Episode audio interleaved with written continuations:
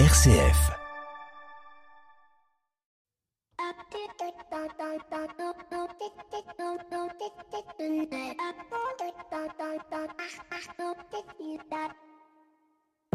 Bonjour à toutes et à tous. Il y a quelques semaines s'est terminé à Las Vegas le fameux CES, le Consumer Electronic Show, réunissant en un seul lieu tout ce qui peut se faire de mieux ou pas d'ailleurs, en matière d'électronique répondant ou non à des usages présents ou futurs, utiles ou non, mais qui ont tous pour dénominateur commun l'ingéniosité, la créativité, le désir d'apporter une solution à un manque. Mais une question se pose, c'est celle de l'éducation à ces outils, et pas simplement en termes de bon ou de mauvais usage, mais plutôt en termes de bonne manière.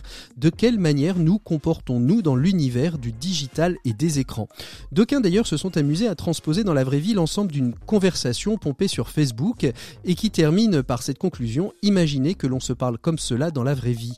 Car en effet, force est de constater que l'on ne se comporte pas de la même manière avec autrui quand celle-ci n'est pas en face de vous. La preuve en est d'ailleurs, c'est que beaucoup sont extrêmement polis, sauf quand ils sont dans leur voiture. Je prends aussi euh, pour exemple le fait de ne pas répondre aux emails. Et là, je pense que vous serez nombreux à aller dans mon sens. Je ne parle pas bien évidemment des publicités ou communiqués de presse que nous journalistes pouvons recevoir. Je parle des emails que vous adressez à une personne et qui, avec une demande très précise, et qui, je ne sais pour quelle raison, en oublie euh, toutes les bonnes manières que lui ont certainement transmises ses parents, et ce, malgré trois relances et un coup de fil. Un mutisme pouvant d'ailleurs parfois avoir quelques effets négatifs sur votre travail, ne pouvant répondre à tel ou tel client. Imaginez donc que dans la vraie vie, on fasse la même chose. Alors je vous donne un exemple. Vous entrez dans un bureau. Salut Robert, dis-moi, tu peux me dire si tu es disponible pour la réunion de lundi? Robert ne lève même pas le nez de son écran et de ses papiers, ne répond pas, vous restez un petit peu, mais toujours pas de réponse. Quelques temps plus tard, euh, vous essayez de joindre Robert au téléphone. Salut Robert, lors de notre échange précédent, je t'ai demandé si tu étais disponible pour la réunion de lundi. Il faut que je donne euh, la réponse au traiteur pour demain. De réponse. Puis euh, deux jours plus tard, Robert entre dans votre bureau. Alors vous, vous êtes disponible et il vous dit, bah écoute, désolé Michel, j'ai bien entendu tes deux questions les deux dernières fois où tu es venu dans mon bureau, mais j'avais trop de choses à faire. C'est pourquoi je t'ai pas répondu quand tu t'es adressé à moi. Mais pour lundi, pas possible, je ne suis pas dispo. Viens me revoir, on va caler une autre date. Entre nous, est-ce que vous feriez cela? Non. Ah bah tant mieux alors. Eh bien moi je vous invite à faire de même avec vos emails. L'éducation et les bonnes manières, ce, n'est pas que dans la vraie vie, c'est aussi au travers des écrans et des liens numériques. Allez, c'est une nouvelle bonne résolution pour 2023. Bienvenue dans l'écho des solutions. L'écho des solutions. Patrick Longchamp. Voilà, bonjour à toutes et à tous, bienvenue dans l'écho des solutions sur RCF 12h-13h et en podcast quand vous voulez sur les plateformes dédiées et sur rcf.fr. Un dossier de l'écho des solutions et une émission d'ailleurs entièrement consacrée à la question de l'emploi des seniors. L'emploi des seniors qui est au cœur du projet de la réforme des retraites présenté euh, cette semaine par Elisabeth Borne et on verra avec tous nos invités comment on peut accompagner les seniors dans l'emploi euh, quand ils sont au chômage et comment on peut aussi accompagner les seniors en fin de carrière, sachant que l'on est senior à partir de 45 ans et que la retraite va être à 64. Ça fait 19 ans de fin de carrière, ça risque parfois d'être un petit peu long. On verra ça avec tous nos invités dans le dossier de l'écho des solutions. 7 minutes pour changer le monde consacré à l'emploi des seniors avec Marianne Échette, présidente de l'association L'Alliance pour le mécénat de compétences et on verra avec elle ce que peut être euh, et comment peut être utile le mécénat de compétences de fin de carrière. Ce sera aux alentours de 12h50. Bien évidemment, on retrouvera aussi nos chroniqueurs Pierre Collignon et Maxime Dupont, mais comme toutes les semaines, on commence avec l'invité écho. Un invité écho qui est Jean-François Aubert. Jean-François Aubert est président de Territoire Zéro Chômeur de longue durée euh, sur le département du 78, un département particulièrement marqué par le chômage des seniors. Jean-François Aubert est notre invité écho de cette semaine. L'invité écho Patrick Longchamp. Voilà, et je suis avec Jean-François Aubert. Bonjour Jean-François. Bonjour. Merci beaucoup. Vous êtes un des responsables du projet territorial dans le 78 sur Jouy-en-Josas et Buc pour territoire zéro chômeur de longue durée. Euh, ce fut pendant longtemps une expérimentation. C'est devenu des dispositifs qui s'essaiment petit à petit sur l'ensemble de nos territoires en France. Est-ce que très rapidement et très brièvement, vous pouvez nous réexpliquer un petit peu euh, ce qu'est euh, ce qu'est territoire zéro chômeur de longue durée? Tout à fait. D'abord, merci pour l'invitation.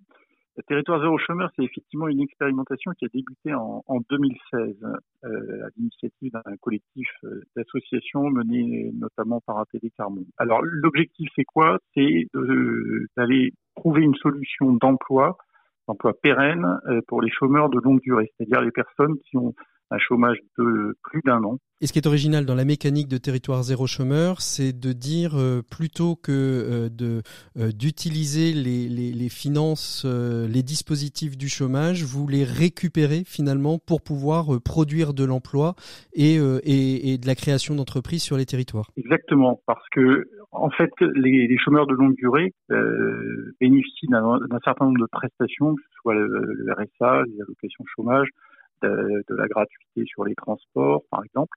Et tout ça, ça représente un coût de toute façon pour la collectivité. Et, donc, plutôt que d'avoir cette somme d'aide permet à la personne de reprendre son, de reprendre la main, de reprendre son, son autonomie euh, en ayant un salaire qui est financé par les économies sur les autres dispositifs mmh. et de reprendre totalement la main sur euh, sur, sur son parcours euh, personnel à, à, à, titre financier. Alors si j'ai souhaité vous avoir vous avoir aujourd'hui Jean-François Aubert, c'est parce qu'on va évoquer la question de de l'emploi des seniors. Hein. On est au chômage et au chômage de longue durée, quel que soit quel que soit l'âge et sur le territoire euh, des Yvelines, vous avez pu euh, remarquer qu'il y avait une forte concentration euh, de seniors au chômage et vous avez mis en place un dispositif peut-être particulier pour accompagner ces personnes qui ont, alors je ne sais pas si elles ont plus de 45 ans puisqu'on dit qu'on est senior à 45 ans. Effectivement, ce qu'on constate sur, sur le territoire, euh, zéro chômeur des Yvelines concernées, c'est euh, finalement ce qu'on constate un peu partout dans, toute la France, c'est que à partir d'un certain âge, alors euh, est-ce que c'est 45, est-ce que c'est 50, est-ce que c'est 55, peu importe, le constat est réel, le taux de chômage des seniors est de toute façon supérieur que celui des, des personnes, disons, entre 30 et 45 ans. On a d'ailleurs un peu la même problématique avec les jeunes. Hein même si dans les Yvelines, c'est plutôt euh, les seniors concernés. En tout cas, c'est ce qu'on constate. Mmh. Donc, euh, euh, donc on est parti de ce constat, bien sûr. On a aussi les, les causes de, de, de cette situation. C'est un la difficulté pour les seniors de rebondir lorsqu'ils lorsqu quittent leur emploi. Ça, c'est on le voit partout, mais on le voit ici aussi. On, on est confronté aussi souvent, et là c'est très spécifique à territoire zéro chômeur à des accidents de vie. Tout cela euh, fait que effectivement on s'est adapté pour accompagner euh, les chômeurs de longue durée seniors euh, de manière spécifique. En particulier, ce que ce que nous avons fait sur sur notre territoire, c'est la prise de contact avec les chômeurs de longue durée et, et dès qu'ils manifestent effectivement une, envie, une motivation pour rejoindre le dispositif, on a mis en place des ateliers pour co-construire avec eux les prestations qu'on pourra offrir sur le territoire. Et, ce sont des ateliers qui se réunissent très régulièrement. Hein.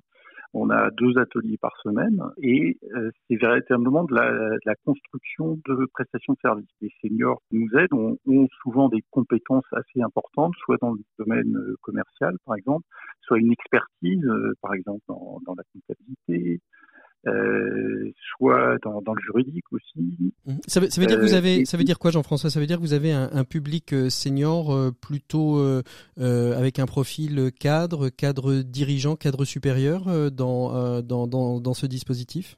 Alors, sur notre territoire, on constate effectivement une, une, surreprésentation par rapport au national des, des personnes diplômées, mmh. quel que soit le niveau de diplôme. Hein. Mais effectivement, il y a une surreprésentation par rapport aux, taux euh, nationaux. La démarche est la même. Hein. L'idée, c'est aussi d'être sur un, un travail d'équipe euh, et, et d'inviter tous les demandeurs d'emploi concernés à, à, la polyvalence, puisque euh, on est convaincu que la polyvalence, c'est aussi euh, une façon de, de, reconstruire un parcours professionnel en, en testant un certain nombre d'activités. Il y a aussi euh, la complémentarité des, des, des équipiers qui, qui, se motivent les uns les autres. Euh, mmh. Et, ça, c'est très fort euh, avec la polyvalence. Et, et, et, donc, justement, on mixe même des activités nécessitant des diplômes, une expertise, et des activités non nécessitant pas du tout, notamment dans le développement durable. lorsqu'il s'agit d'expliquer comment on fait un, un tri sélectif, il n'y a, pas besoin de diplôme particulier. Donc ça veut dire que territoire zéro chômeur, et c'est peut-être une des solutions, on le verra peut-être avec nos invités dans le dossier qui, qui va suivre, c'est surtout bien connaître son territoire pour savoir quels sont les besoins et permettre à ces publics seniors de pouvoir trouver un, un chemin qui leur permette de rebondir, de revenir à l'employabilité Alors exactement. Euh, territoire zéro chômeur, c'est un projet de territoire. C'est-à-dire qu'on ne cherche pas à, trouver des clients n'importe où euh, du moment qu'on a des clients. Mhm. On cherche à euh, répondre à des besoins qui sont insuffisamment remplis sur le territoire. Ce qui d'ailleurs est, également un atout pour l'insertion professionnelle des, des, personnes bénéficiaires, parce que on sait qu'un frein fréquent au retour à l'emploi, c'est la distance entre le lieu de travail et le domicile. Le territoire zéro chômeur euh, supprime cet obstacle puisque euh, le travail il est euh, en bas de chez soi mmh et les collègues sont également à côté de chez soi. Mmh. Donc on, on, est vraiment en proximité et c'est aussi un atout du point de vue de l'activité et des prestations, c'est que le demandeur d'emploi il connaît son territoire. Donc il sait ce qu'il peut manquer comme service sur ce territoire Mhm. Et, c'est pour ça d'ailleurs qu'il est co-constructeur des, prestations offertes pour les habitants ou les entreprises du territoire. Merci beaucoup euh, Jean-François Aubert. On peut aller bien évidemment sur le site internet de Territoire euh, Zéro Chômeur pour en, savoir plus euh, sur l'ensemble des dispositifs qui peuvent exister un peu partout, un peu partout en France. nous, on continue tout de suite notre émission avec Pierre Collignon pour la chronique des entrepreneurs et dirigeants chrétiens. Et bien évidemment, on va parler de, de retraite aussi. Pour une économie du bien commun, la chronique des entrepreneurs et dirigeants chrétiens, Pierre Collignon. Voilà, et on retrouve Pierre Collignon. Bonjour Pierre. Bonjour Patrick. Alors aujourd'hui, on ne peut pas évidemment échapper, et d'ailleurs c'est le thème de l'émission, à la question de la réforme des retraites, et après l'annonce du gouvernement, la mobilisation des syndicats et des opposants, les prises de position du monde politique et les commentaires de nombreux spécialistes du monde économique, le paysage s'est littéralement figé. Ce manque de dialogue social est-il encore une fois un particularisme de la France, Pierre? C'est sûr que par rapport à d'autres pays, je pense en particulier à l'Allemagne ou à d'autres pays du Nord, le dialogue social chez nous, on, ne peut pas nier, n'est pas très développé. Il suffit d'ailleurs de regarder les chiffres pour mesurer le poids du syndicalisme. En France, ce taux de syndicalisation, je crois, tourne autour de 10%, même si, entre nous, on peut se le dire, il semble difficile de compter sur les syndicats pour obtenir des chiffres récents. Euh, ce que je vous donne date de 2013, je crois, étant donné leur réticence à partager, ne serait-ce que euh, leur nombre d'adhérents. Cela dit, en ce qui concerne la réforme des retraites, euh, soyons justes, le temps du dialogue social n'est pas encore venu, nous entrons dans la phase dure où chacun affirme ses positions avant, avant une négociation. Alors pourtant, il faudra bien un jour euh, faire venir euh, tout le monde à la table des négociations, car cette réforme va quand même dans le bon sens. Oui, je, crois en tout cas, elle, est sans surprise, car tout le monde savait bien depuis longtemps que nous ne pouvions pas rester dans la situation euh, antérieure. Travailler plus longtemps était devenu une nécessité pour sécuriser et équilibrer les finances du régime des retraites dans la durée, et le retour à l'équilibre annoncé pour 2030 est déjà un horizon raisonnable. On peut par ailleurs se réjouir que les cas particuliers n'aient pas été oubliés. Bah, c'est en tout cas l'intention de ce projet de loi qui, je le crois, a été assez attentif. Euh, je pense bien sûr aux personnes qui souffrent d'un handicap ou aux cas d'inaptitude, d'invalidité, euh, ou bien des accidents du travail et de la maladie professionnelle qui permettront de partir plus tôt à la retraite. Et on peut aussi, je crois, se féliciter que les femmes qui ont souvent des carrières hachées n'aient pas été oubliées et que le dispositif carrière longue ait été maintenu pour permettre à ceux qui ont commencé à travailler plus tôt de partir plus tôt. De même, L'approche retenue pour la prise en compte de l'usure professionnelle, combinant à la fois une approche métier et une approche individuelle, avec le suivi médical renforcé pour les métiers exposés, semble réaliste. Alors on peut aussi évoquer, et c'est peut-être là euh, que ça coince le plus, la suppression des, régimes spéciaux. Ah, je comprends que ça fasse grincer des dents, mais c'est aussi, enfin, oserais-je dire, la fin de certaines iniquités. Je ne vais pas me faire que des amis en disant ça. Mais je crois qu'en supprimant la plupart des régimes spéciaux pour les nouveaux entrants qui seront désormais affiliés au régime général pour la vieillesse, et en décalant de deux ans l'âge légal de départ en retraite pour ceux qui en bénéficient actuellement, bah, la loi met tout le monde sur un pied d'égalité. C'est juste, c'est pas parfait, mais c'est juste. Mmh. Alors pourquoi, euh, pourquoi cette levée de bouclier euh, Pourquoi 68% des Français sont-ils opposés à cette réforme? Je crois qu'on peut imaginer plusieurs réponses à cette question et le contexte économique dans lequel nous nous trouvons en est une. En pleine crise du pouvoir d'achat, le moment probablement est jugé par euh, les Français assez inopportun pour mener à bien cette réforme.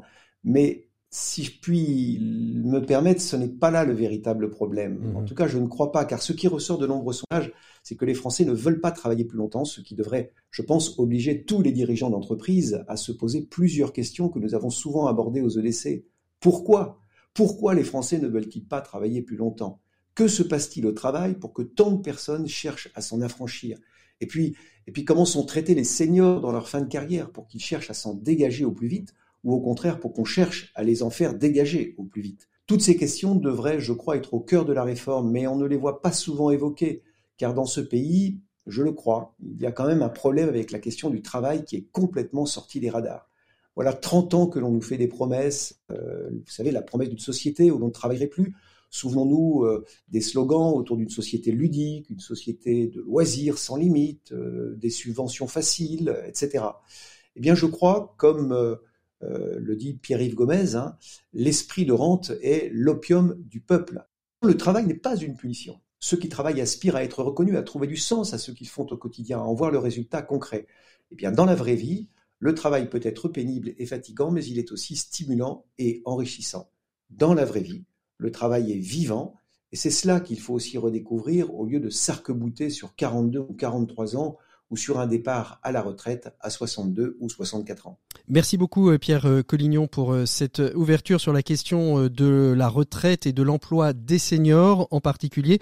C'est le thème du dossier de l'écho des solutions qu'on va ouvrir d'ici quelques instants, mais on fait tout de suite nous une pause musicale dans l'écho des solutions. On se retrouve tout de suite après avec tous nos invités. Grand soleil noir tourne sur la vallée cheminée muette, portail verrouillé, wagons immobiles, tours abandonnées, plus de flammes oranges dans le ciel mouillé. On dirait la nuit de vieux châteaux forts, bouffés par les ronces, le gel et la mort. Un grand vent glacial fait grincer les dents, monstre de métal qui va dérivant. Je voudrais travailler encore, travailler encore, forger l'acier rouge avec mes mains d'or, travailler encore, travailler encore, acier rouge et main d'or. J'ai passé ma vie là dans ce laminoir, mes poumons, mon sang et mes colères noires Horizon barré là, les soleils très rares, comme une tranchée rouge saignée sur espoir.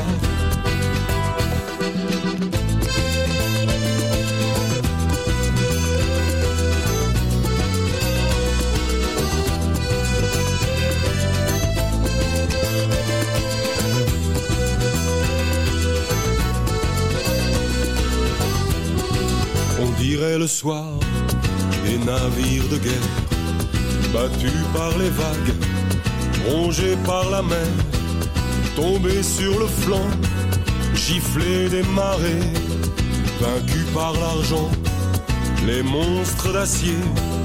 Voudrais travailler encore, travailler encore, forger l'acier rouge avec mes mains d'or, travailler encore travailler encore, acier rouge et main d'or.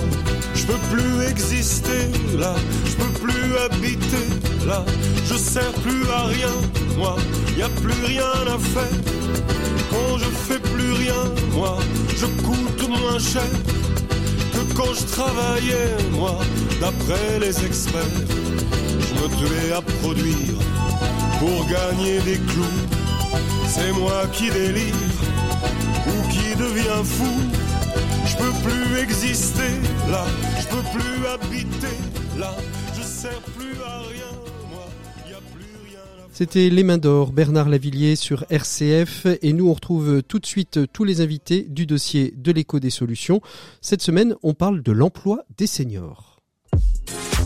L'écho des solutions. Patrick Longchamp. Il est donc temps d'ouvrir le dossier de cette semaine consacré à l'emploi des seniors et nos invités sont nombreux et la parité des hommes et des femmes est bien faite. C'est toujours bien de le rappeler. Je vais donc alterner un homme et une femme, ce qui fera plaisir peut-être à Claude Lelouch ou plutôt à une femme et un homme.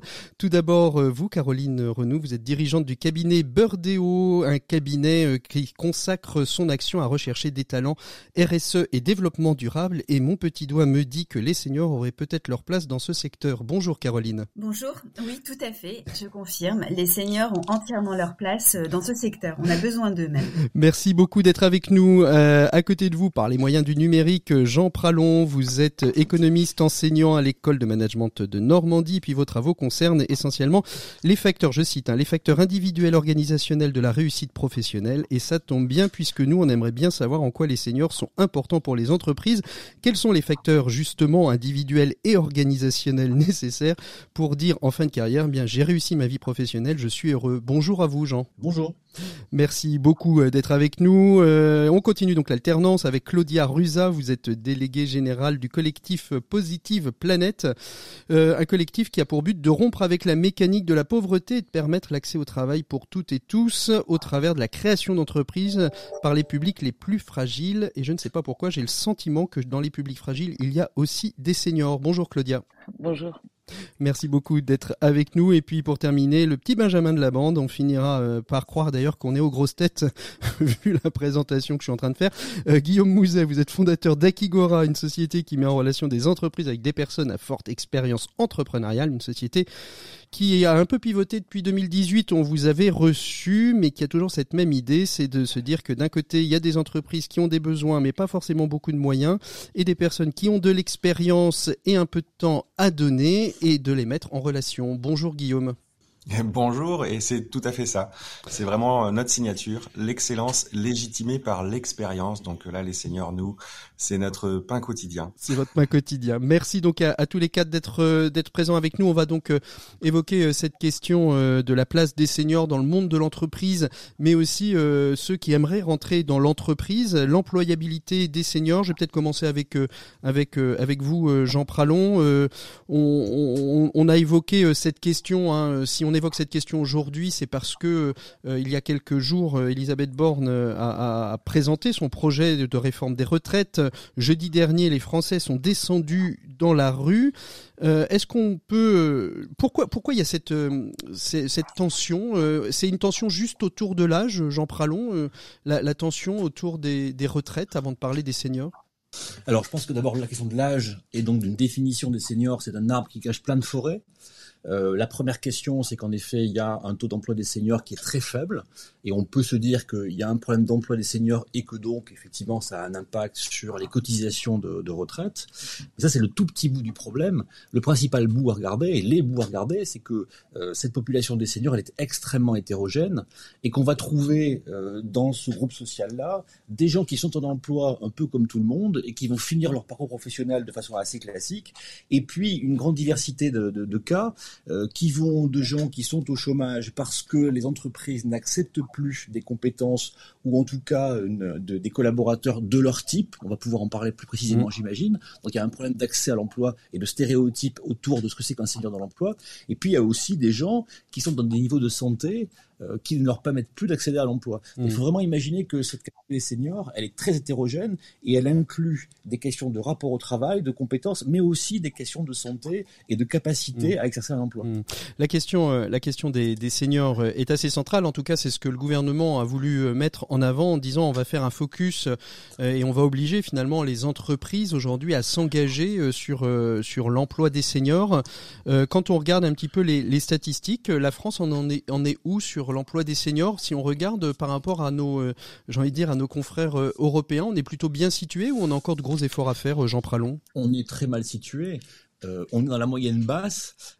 pour être un peu précis, on a 80% des gens en emploi, quel que soit leurs âges, mais on est en dessous de 50% pour les plus de 65 ans. Mmh. Donc on a un vrai sujet autour de ça et que euh, la, courbe d'emploi euh, baisse drastiquement euh, après 55 ans. Et c'est une spécialité française. Il y a des pays du nord de l'Europe. Alors on dit souvent le nord de l'Europe, etc., comme un territoire génial, mais en, fait, en vrai, dans des pays du nord de l'Europe, le, taux d'emploi des seniors, c'est 75%. Mmh. Et on est très loin de là. Mmh. On a une spécificité qu'on partage avec quelques autres pays voisins, mais quand même, on a un vrai souci autour de notre capacité à mettre à l'emploi des gens qui ont au-delà de 55 ans. Alors pourquoi quelle est, quelle est cette peur qu'ont les entreprises d'embaucher des seniors et quelle est cette peur des entreprises de garder des seniors à l'intérieur de leur structure et de, leurs organisations? Alors je crois que d'abord, euh, il y a deux choses. La première, c'est que pendant très longtemps, on a réduit les effectifs en tablant sur les pré-retraites. C'est-à-dire que pendant très longtemps, et ça c'est un mécanisme années 90, début des années 2000, on a profité des dispositifs de pré-retraite pour finalement euh, dégraisser, euh, dégraisser les entreprises. Mmh. Et mine de rien, on croyait faire un cadeau à ces, euh, ces individus-là en disant bah, vous allez partir à la retraite plus tôt, au fond c'est sympa pour tout le monde.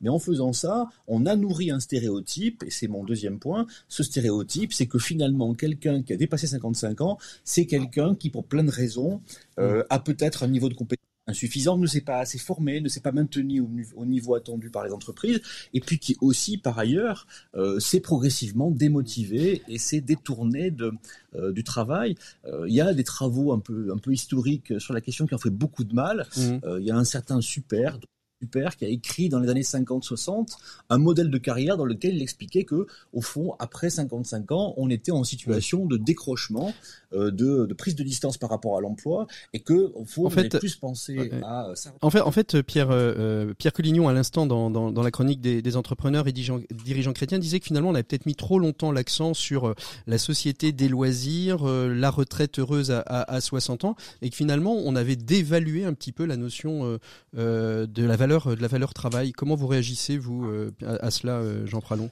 Alors, je suis pas forcément très fan des discours qui racontent que la valeur travail se perd euh, dans un pays où il y a encore beaucoup de chômage et il y a encore beaucoup de stimulation à la consommation. Hein, c'est mmh. quand même ça.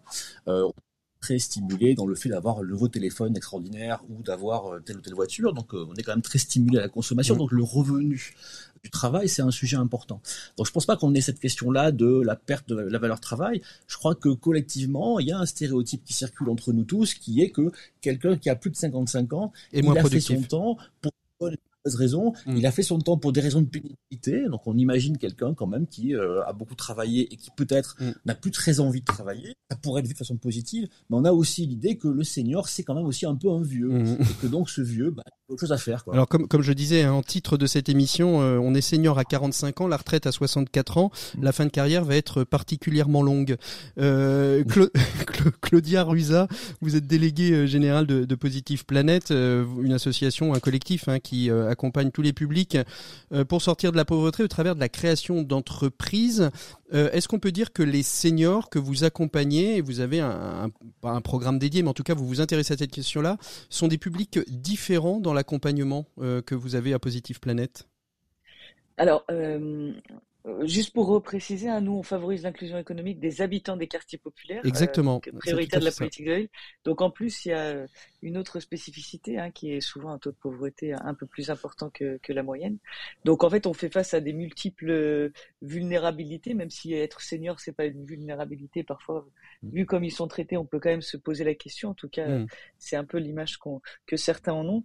Alors, en fait, on, on va pas les accompagner différemment sur euh, sur euh, comment dire sur la partie technique. Euh, la partie technique, elle est, elle est elle est semblable à tous les autres. Pour être entrepreneur, voilà, il faut il faut savoir comment on fait une étude de marché, un business plan, enfin voilà, mmh, plein de mmh. plein de choses très administratives et assez business aussi. elle va être plutôt sur la partie finalement voilà, soft skills, même si ce terme il, commence à être un peu galvaudé, mais en tout cas voilà plutôt sur sur, le, sur la manière d'être, la façon d'être, la manière d'être, d'aborder la question, d'aller aborder le client, le, banquier, etc., etc. Et sur la confiance aussi, c'est-à-dire mm. que parfois c'est des gens à qui on a fait comprendre que voilà à 50 ans c'était la fin de la vie et que voilà ils étaient plus bienvenus dans une entreprise mm. euh, et donc qui arrivent avec cette image d'eux-mêmes. Parfois pas tout le temps, faut pas rentrer dans un mm. dans le cliché non plus, euh, mais parfois il y a ce besoin quand même de de remettre en dynamique, de redonner confiance. Et donc, c'est des personnes avec qui on va passer plus de temps, plus d'écoute, mmh euh, mais qui en parallèle ont aussi beaucoup plus d'expérience et plus de, de compétences euh, dures euh, et donc qui ont des choses à faire valoir. Alors donc, l'idée, c'est de leur montrer quel est leur intérêt. Alors justement, quelle est le la, la, typologie de métier vers les parce que quand on parle de, de, taux de précarité, quand on parle de quartier euh, prioritaire euh, de la ville, on, on, peut supposer, et on pourra peut-être l'évoquer avec Jean Pralon, que la sociologie du senior n'est pas la même. On, on l'a évoqué avec avec Jean-François Aubert dans le 78 avec Territoire zéro chômeur. La proportion de seniors cadres dans le 78 est plus importante certainement qu'en Seine-Saint-Denis. Est-ce que ça veut dire qu'il y a aussi une sociologie qui est différente euh, que, euh, que, que dans d'autres départements, dans ces quartiers et dans ces, euh, ces zones à fort taux de précarité? On est également dans les Yvelines, ça dépend, dans les 78, ça dépend où. ça dépend où dans les Yvelines. Hein, je parlais de statistiques globales, bien sûr. ouais, ouais, ça dépend où dans les Yvelines, mais enfin, non, là, nous, ce, qu'on, ce, dont on se rend compte, hein, c'est que généralement, c'est quand même plus de 60% hein, des gens qu'on accompagne qui ont plus de 45 ans mhm. euh, vont s'orienter vers des métiers euh, vers l'autre, vers autrui. Et je mhm. trouve ça beau, en mhm. fait. Euh, c'est-à-dire quand on leur dit qu'ils sont plus faits pour travailler dans une entreprise qui est d'aventure une, aventure collective, hein, eux, ils ont pour objectif de se lancer dans et ils développent des structures dans les services et les services à la personne qui sont en plus des secteurs, on l'a vu, hein, le, Covid l'a révélé, qui sont prioritaires en fait dans, dans une nation. Euh, et donc nous, c'est voilà, c'est des profils. Nous, on a 37% euh, qui sont des, demandeurs d'emploi. Aussi la, la sociologie, les profils, c'est des chômeurs de longue durée. C'est-à-dire que ça fait un moment qu'ils recherchent. C'est pas, mm. euh, voilà, ils sont pas malheureusement, ils sont pas sexy pour les employeurs. Et, donc nous, on essaye de les faire travailler. Alors. Et, et, et est-ce que vous vous ciblez un petit peu? C'est-à-dire est-ce qu'à un moment donné, vous dites à, à, une, à, une, personne qui vient frapper à la porte de Positive Planète ou qui vous a été orienté, bah écoutez, non, la création d'entreprise, c'est pas fait pour vous? Alors, nous, on le dit pas comme ça dès le premier rendez-vous. Euh, J'espère bien.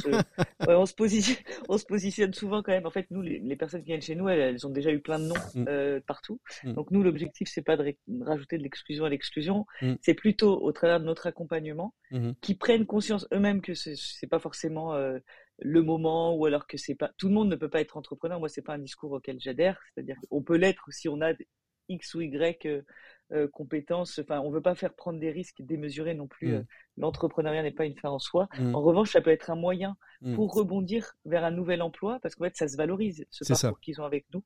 Et donc, c'est comme ça qu'on travaille avec eux.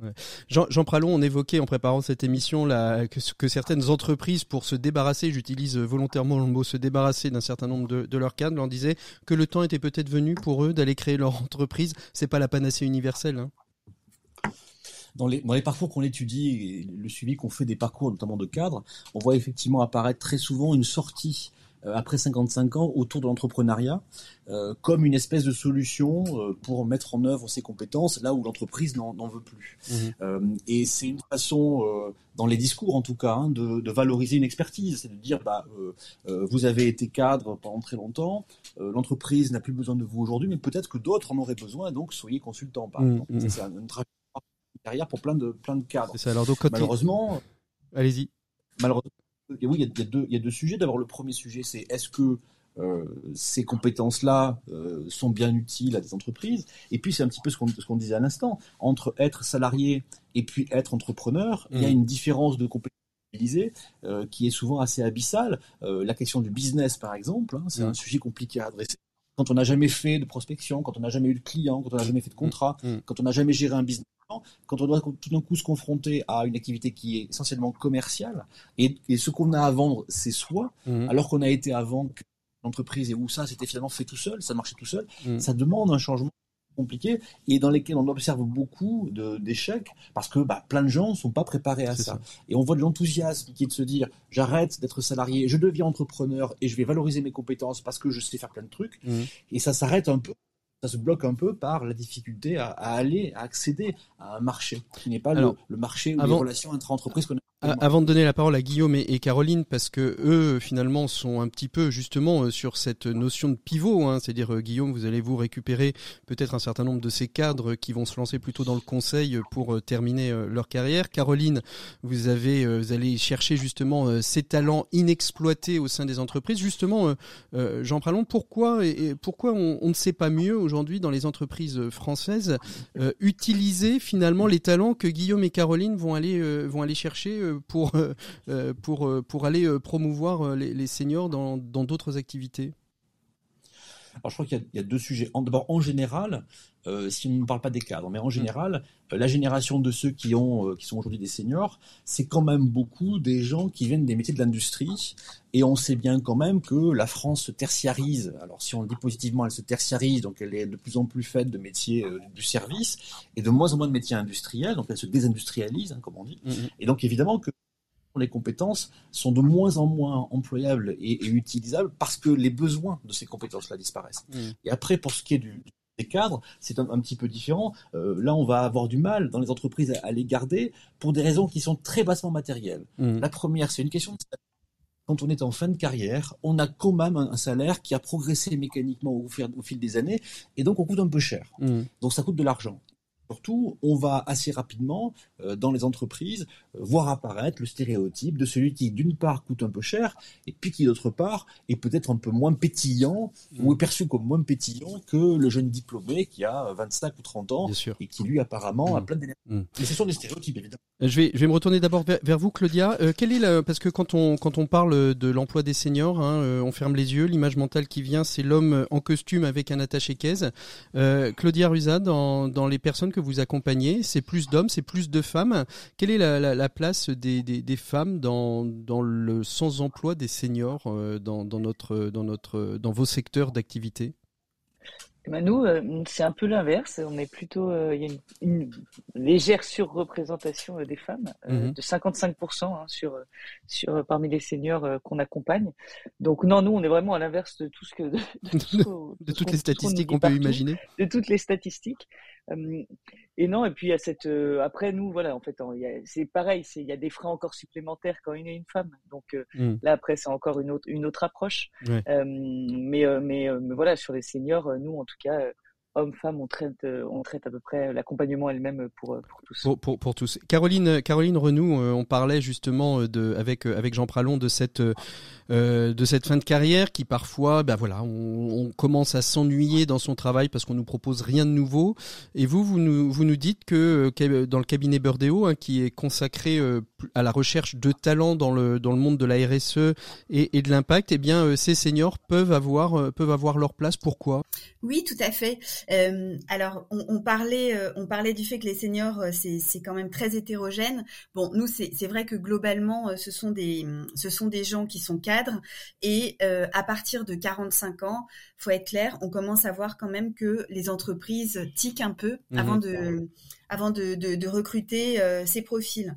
Pourtant, celles qui ont compris que ça pouvait apporter euh, un intérêt, c'est toujours des belles, euh, c'est toujours des belles réussites. Mmh euh, c'est des belles réussites parce que des gens qui ont cette expérience et cette maturité et qui se tournent vers l'impact, la RSE, le développement durable, ont énormément de choses à apporter parce que faut faire de la conduite du changement, faut faire euh, de la coopération, faut faire du dialogue partie prenante, donc beaucoup de négociations. Et ça, mm. c'est des choses quand même qu'on acquiert quand on a euh, quand on a un peu de, de bouteille. Qu'il faut qu'il faut un peu un peu de bouteille. Guillaume Mouzet, c'est un peu c'est à peu près pareil aussi euh, chez chez Akigora. Vous comment vous réagissez à ce qui a été échangé? On vous a pas beaucoup entendu avec Caroline, mais comment vous réagissez par rapport à ce qui a été échangé? C'est vous retrouvez finalement les profils que vous retrouvez chez Akigora? Oui, tout à fait. Il y a, il y a forcément euh, ces facteurs qui sont tout le temps très présents. J'aimerais rajouter à la liste un petit peu des préjugés qu'on a quand on est face à un potentiel salarié senior. C'est la difficulté potentielle à le manager, mmh. la difficulté aussi qu'il pourrait représenter sur tout ce qui est euh, outils euh, technologiques. On a peur qu'il ne soit pas technophile. On a cette grosse crainte-là. Et dernière, dernière chose que, que je trouve qui ressort un petit peu des préjugés et des pourquoi on a du mal hein, à mmh. salarier, à embaucher des profils seniors, c'est si ça se passe mal, mmh. comment ça se passe, je vais avoir beaucoup de mal à me séparer de cette personne. Donc, mmh. il y a pour moi ces, ces facteurs-là qui ajoutent encore un petit peu sur la chape du euh, j'ai réfléchi deux, trois, quatre fois avant de, de salarier, avant de continuer avec un profil. Euh, et c'est vrai que c'est surtout la marque des 55 ans qui est, qui est, C'est surtout ça. Je disais 45 ans, on devient senior, mais la, la, la, vraie difficulté, elle commence. Euh, euh on dit que la vie commence à 50 ans, mais pour, pendant la vie de l'entreprise, c'est plutôt à 55 ans. Caroline, vous, vous nous parliez justement de ces peurs que, que, que vous rencontriez. Qu'est-ce que vous utilisez comme levier pour convaincre justement ces entreprises d'embaucher euh, ces typologies de profils? Alors déjà, j'essaye euh, vraiment de provoquer euh, la rencontre le plus rapidement possible parce que euh, il y a le préjugé quand on n'a pas vu la personne et puis bah, finalement aujourd'hui, quand on a 50 ans passés, on peut très bien avoir l'air jeune et dynamique. après, moi, je recommande aussi aux seniors bah, d'être actifs dans les réseaux, euh, d'être actif sur les réseaux sociaux parce que ça c'est euh, c'est aussi des choses qui vont plaire mmh. pour les pour les employeurs montrer qu'il y a toujours ce, ce dynamisme et cette envie d'y aller. Mmh. et puis bah, dans les arguments aussi euh, que j'utilise alors c'est c'est à moitié politiquement correct hein, mais c'est aussi des gens qui n'ont plus d'enfants en bas âge et qui qui ont envie de s'impliquer et qui sont prêts à vraiment beaucoup travailler souvent. C'est ça vous êtes d'accord avec ça Guillaume? Ils sont plus ceux, ceux que vous allez chercher les que vous allez chercher chez Akigora, euh, je vais, vais pas parler des, plus jeunes, euh, mais ceux que vous allez chercher, finalement, il y a peut-être plus d'engagement euh, que si c'était un jeune sorti d'un cabinet de conseil pour aller dans un autre cabinet de conseil. Désolé pour les cabinets de conseil d'ailleurs. Oui, tout à fait. Non, non, mais il n'y a pas de souci, on est vraiment complémentaires, mais il y a vraiment ce sentiment-là, cette envie d'incarner euh, bah, de l'expérience, du partage, et donc il y a, y, a, y, a, y a, une différence clairement dans l'attitude et dans la posture. Et nous, c'est clairement ce qu'on va mettre en avant, cette notion de posture, cette notion d'envie, cette notion de transmission, et en plus, ça va bien de pair avec tout ce qui est euh, la notion d'intergénérationnel au mm. sein des effectifs. Ça va souvent assez bien. Donc nous, vraiment, on s'appuie là-dessus parce mm. qu'on a des profils qui ne sont pas des sachants en mode euh, je sais mieux que toi, il y a qu'à faucon, euh, écoute, euh, et voilà. On a vraiment des profils qui vont avoir cette envie de continuer d'apprendre mm. parce que on ne s'arrête jamais d'apprendre. Heureusement. Et c'est vrai que le passé 45 ans, on est moins sexy aujourd'hui dans les yeux d'un responsable RH en caricaturant, bien entendu. Bien évidemment. Faut pas trop généraliser. Claudia, vous qui, vous qui accompagnez, euh, Claudia, vous qui accompagnez tous les tous les publics, est-ce que vous sentez que chez les seniors, il y a, il y a, a peut-être plus de niaque que chez les plus jeunes? Vous, euh, avez le droit de me répondre euh, non. Hein. Oui, oui, oui. Je sais pas si on peut parler de plus de niaque. Enfin, parce qu'en fait, moi, j'aime pas non plus ces, ces, ces, ces discours hein, qui ont tendance à dire que la nouvelle génération euh, ne fait rien et enfin et aime pas le travail ou quoi que ce soit. Donc mm. je n'opposerai pas. Je pense que ça dépend en fait. Euh, moi, moi, ce que j'entends, ce que j'entendais dans ce qui, a, ouais, moi, ce que j'entends dans ce qui a été échangé, c'était aussi de dire, euh, euh comme ils ont moins de, j'ai envie de dire, de, de boulets. Excusez-moi pour les enfants et, et, pour le reste, mais il y a plus le, il y a plus le prêt de la maison parfois où on a terminé un certain nombre de, de, choses. Finalement, on a plus de liberté pour s'engager dans, dans, dans quelque chose. Caroline. Vrai, mais en plus, en plus de ça, et c'est pas toujours le cas, hein, mais euh, il y a aussi, en général, euh, ils se connaissent mieux, ils savent ce qu'ils aiment faire et ils sont moins dans la représent mm. un peu moins dans la représentation sociale. Alors c'est difficile de faire euh, des, des, généralités.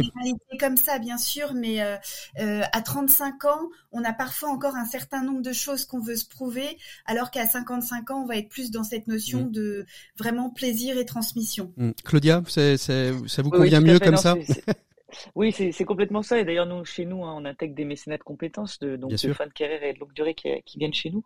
Et donc, euh, c'est vrai qu'ils sont vraiment dans cette volonté de, de transmission aussi. Et puis, mmh. c'est pour nous, association, hein, euh, des, des perles qu'on pourrait mmh. pas se enfin qu'on pourrait pas se permettre parce qu'on a des budgets euh, très à chaque fois assez serrés. Donc non non, il y a vraiment cette, cette envie de transmettre et qui nous apporte un nouvel éclairage et puis ça peut aussi créer une dynamique intéressante mm. parce que le milieu associatif, il y a quand même aussi pas mal de jeunes. Ouais. Euh, et donc voilà, ça crée un, un lien intergénérationnel plutôt. Jean, vous vouliez peut-être réagir? Oui, je voulais dire que euh, ça, ça rejoint à ce qu'on disait à l'instant. Je pense qu'un des soucis qui se trouve derrière cette question de l'emploi des seniors, c'est aussi les méthodes de recrutement.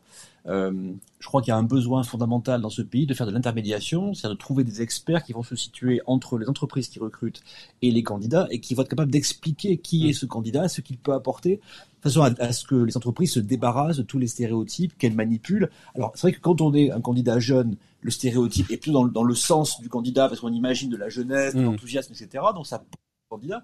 Quand on est un candidat senior, les stéréotypes vont plus dans, le sens un peu négatif. Dans les deux cas, c'est le même problème. C'est comment les intermédiaires vont reformuler euh, la connaissance de l'un et la connaissance de l'autre pour créer du consensus et du lien entre deux parties prenantes qui ne se connaissent pas sinon. Alors Jean, je vais vous laisser le mot de la fin parce qu'en fait la première question je la pose à la fin, mais c'est pour mieux marquer les esprits. Qu'est-ce que va apporter, euh, qu'est-ce que pourrait apporter ce projet de loi retraite justement pour l'emploi des seniors? En une minute. Alors il pourrait apporter oui, en une minute. Il pourrait apporter une forme de responsabilité de la part des entreprises. Euh, c'est pas gagné, hein, il pourrait apporter une, une, forme de responsabilité qui serait de se dire euh, on a besoin de carrières plus longues, c'est nécessaire collectivement, et donc il faut faire évoluer les pratiques en termes de carrière et en termes de recrutement. Mm, mm.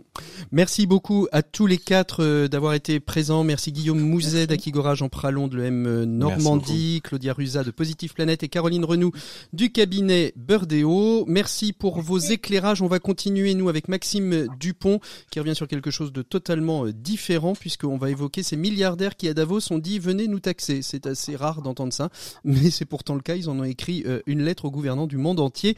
On revient avec lui sur cette question-là et euh, dans nos 7 minutes pour changer le monde, Marianne Echette nous évoque justement ce qu'on évoquait, le mécénat de fin de carrière, mécénat de compétences de fin de carrière. Merci à tous les quatre et parole à Maxime Dupont. Maxime Dupont. Voilà, il est l'heure de retrouver Maxime Dupont pour sa chronique Un Max Déco. Bonjour Maxime. Bonjour Patrick. Merci beaucoup d'être avec nous. Alors euh, nous on parle d'emploi, de chômage chez les seniors et vous vous avez décidé de nous parler des millionnaires et aujourd'hui vous nous avez décidé de nous emmener en Suisse. Oui, bah Davos évidemment. Pour écouter euh, la lettre qui a été publiée mercredi par 100 millionnaires 100 millionnaires du monde entier, mais rassurez-vous, aucun Français. Je suis pas étonné. voilà. qui s'adresse, une lettre qui s'adresse euh, au monde et qui s'appelle In Tax We Trust. Nous avons confiance en la fiscalité.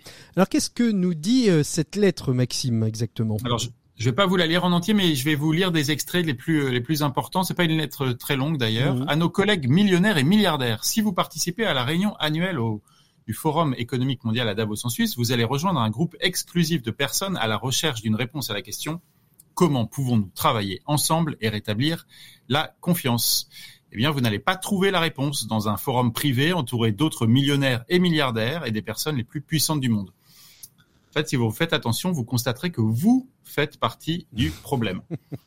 La confiance dans la politique, dans la société, des uns envers les autres ne se construit pas dans de minuscules pièces latérales accessibles uniquement aux plus riches et aux plus puissants. Elle n'est pas construite par des voyageurs spatiaux milliardaires qui font fortune grâce à une pandémie, mais ne, mais ne paient presque rien en impôts et offrent de mauvais salaires à leurs travailleurs. La confiance se construit grâce à la responsabilité dans des démocraties justes, ouvertes, qui fournissent des services et soutiennent tous leurs citoyens. Et le fondement d'une démocratie forte est un régime fiscal équitable.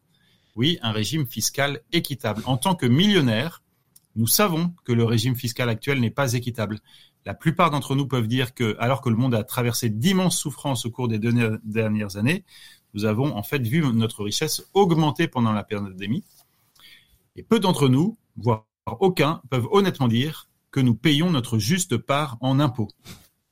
Pour faire simple, restaurer la confiance nécessite de taxer les riches. Le monde doit exiger que les riches paient leur juste part. Taxez-nous, les riches, et taxez-nous maintenant. Pour notre bien-être à tous, riches et pauvres, il est temps de faire face aux inégalités et de choisir de taxer les riches.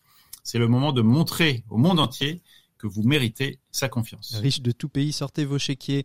Euh, alors qu'est-ce qu'il faut en penser? Moi, j'aurais j'aurais aimé, je rêverais d'avoir la, la, réaction de Monsieur Mélenchon. Qu'est-ce qu'il faut en penser, euh, Maxime? Alors, je vous propose de faire comme quand on se demande avec des amis ce qu'on ferait si on gagnait au loto. Euh, puisqu'on a des chiffres qui sont sortis ce, même jour sur ce qu'il euh, ce qu'il se passerait si on appliquait une proposition qui a été faite par euh, la Fight Inequality Alliance, l'Institute for Politics Studies et Oxfam et les patriotiques millionnaires, pardon. Mmh. Et donc ils ont calculé qu'un prélèvement de 2% par an pour les millionnaires et de 5% par an pour les milliardaires pourrait générer plus de 2500 milliards de dollars par an. Donc, on se pose la question, on rêve un peu. Mmh. Que pourrions-nous faire pour le monde avec plus de 2, 2500 milliards de dollars par an en taxant, vous l'avez vu, très peu les millionnaires et les milliardaires, eh bien, on pourrait sortir plus de 2 milliards de personnes de la pauvreté. On pourrait fabriquer suffisamment de vaccins pour le monde entier. Et on pourrait aussi, tout en même temps, fournir des soins de santé et une protection sociale universelle à plus de 3 milliards de personnes, toutes les personnes qui habitent en fait dans les pays les plus pauvres. C'est bon de rêver parfois. C'est bon de rêver parfois. Et je rappelle qu'il y a 17 objectifs du développement durable et qu'il faut euh, pouvoir y répondre. C'est peut-être un début de réponse en espérant qu'ils soient entendus et que quelques Français viennent les rejoindre. Merci beaucoup Maxime Dupont. Euh, on va continuer à rêver toute cette semaine et en attendant euh, de vous retrouver bien évidemment la semaine prochaine pour une prochaine chronique, un max d'écho. En attendant, on retrouve nos 7 minutes pour changer le monde et, on va retrouver Marianne Échette, présidente de l'Alliance pour le mécénat de compétences qui nous évoque le mécénat de compétences de fin de carrière. Voilà, merci beaucoup Maxime, à la semaine prochaine, au revoir. 7 minutes pour changer le monde, l'écho des solutions. Voilà, je suis donc avec Marianne Échette, qui est la présidente de l'Alliance pour le mécénat, une alliance pour le mécénat qui a été créée il y a quatre ans euh, désormais et qui a pour euh, vocation euh, de rassembler l'ensemble des entreprises qui sont intéressées par le mécénat et plus particulièrement par le mécénat de compétences. Je pense que j'ai dit l'essentiel, mais est-ce qu'on peut en dire un peu plus, Marianne? Oui, il faut, faut, en effet préciser que ça s'appelle l'Alliance pour le mécénat de compétences. Donc, on est essentiellement sur cet engagement citoyen que portent les entreprises aujourd'hui, de plus en plus nombreuses, bien sûr les grands groupes, mais aussi les ETI et les PME, puisqu'il suffit d'un salarié pour pouvoir faire du mécénat de compétences. Alors expliquez-moi, nous un petit peu, quelle différence entre le mécénat et, le mécénat de, de, compétences, Marianne? Ben Écoutez, le, mécénat, c'est la possibilité pour tout un chacun ou toute organisation de la société de donner un, coup de main, alors souvent financier, euh, de la part soit d'un particulier, soit d'une entreprise, soit d'une institution, peu importe. Et le mécénat de compétences c'est une autre forme de mécénat. Au-delà du mécénat financier, c'est de, de, donner du temps Mmh. Et ce temps, c'est du temps d'entreprise, hein, puisque le bénévolat, chacun peut donner de son temps et il en fait la propre expérience. Là, le mécénat de compétences, c'est l'entreprise qui offre la possibilité à chaque salarié de donner du temps à une association, mais sur son temps de travail. Euh, si, si je vous reçois aujourd'hui, Marianne Échette, euh, c'est parce que l'actualité est là. L'actualité, euh, c'est le projet de loi sur les retraites.